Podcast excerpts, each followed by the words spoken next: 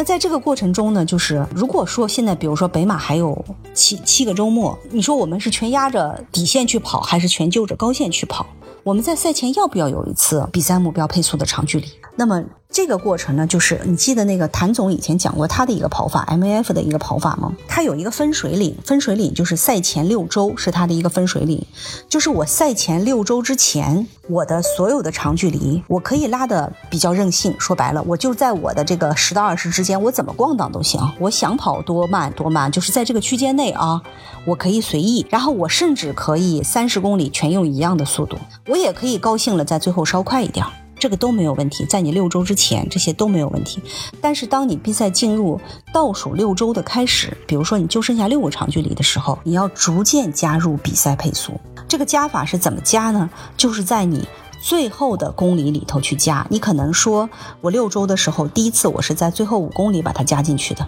对吧？逐渐的，我下一个三十的时候，我在最后八公里把它加进去。最后要去体验自己的比赛配速，一个是体验，一个就是这叫逐渐增大强度。在长距离中逐渐增大强度，这会比你三十公里都用比赛配速跑恢复的要快很多很多。但是呢，你又去尝试了你的比赛配速，啊，又去体验了这个节奏，所以在最后越往跟前靠近，你的比例会越增大。但是即便是这样。在一个三十公里的长距离，即便是这样，就是在你一个三十公里的长距离里头，通常前五到八公里叫热身，就是你的前五到八公里一定是一个按照比比赛配速慢至少百分之十到十五的这么一个速度去跑，这个叫热身啊，逐渐的要把身体热起来，一定不要上来强度就很大。就是我看到很多人跑法长距离，一种是他很匀速的把三十公里全部跑下来，还有一种就是。前面还挺猛的，后面越来越慢，越来越慢，后面都恨不得走了。当然这是最差的一种，但是到赛前全匀速也并不好。所以到即便到赛前，你前五到八公里的热身可能是在一个比比赛配速慢百分之十的一个情况下，然后中间你可能过渡到比赛配速慢百分之五这么一个情况下，然后到最后八公里用比赛配速去跑，甚至到最后两公里来一个冲刺，这个对身体的刺激是最有效、最有效的。就是从一个热身一直到过渡到最后一个无氧状态，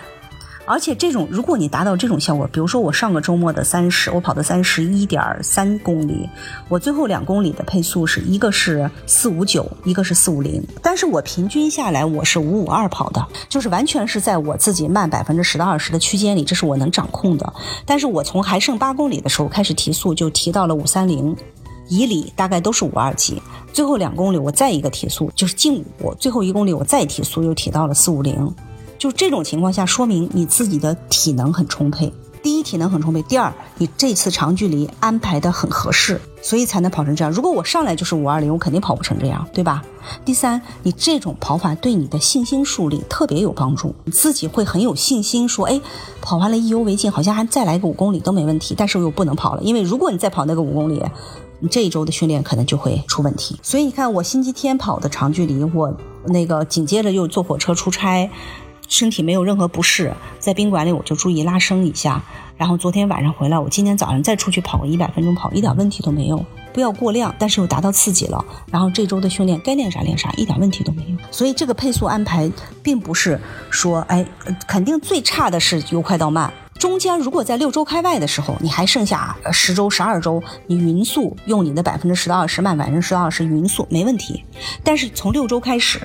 叫后面要逐渐加比赛配速，一点一点把它往里加，这样你就越加越有信心，越加越有信心。那么，通常一个比较完善的周期，并不是六周啊。我们这里讲的只是六周开始要加一些强度进去，并不是六周。我个人认为，通常比较完善的周期最好是四个月，就要备战一个马拉松的话，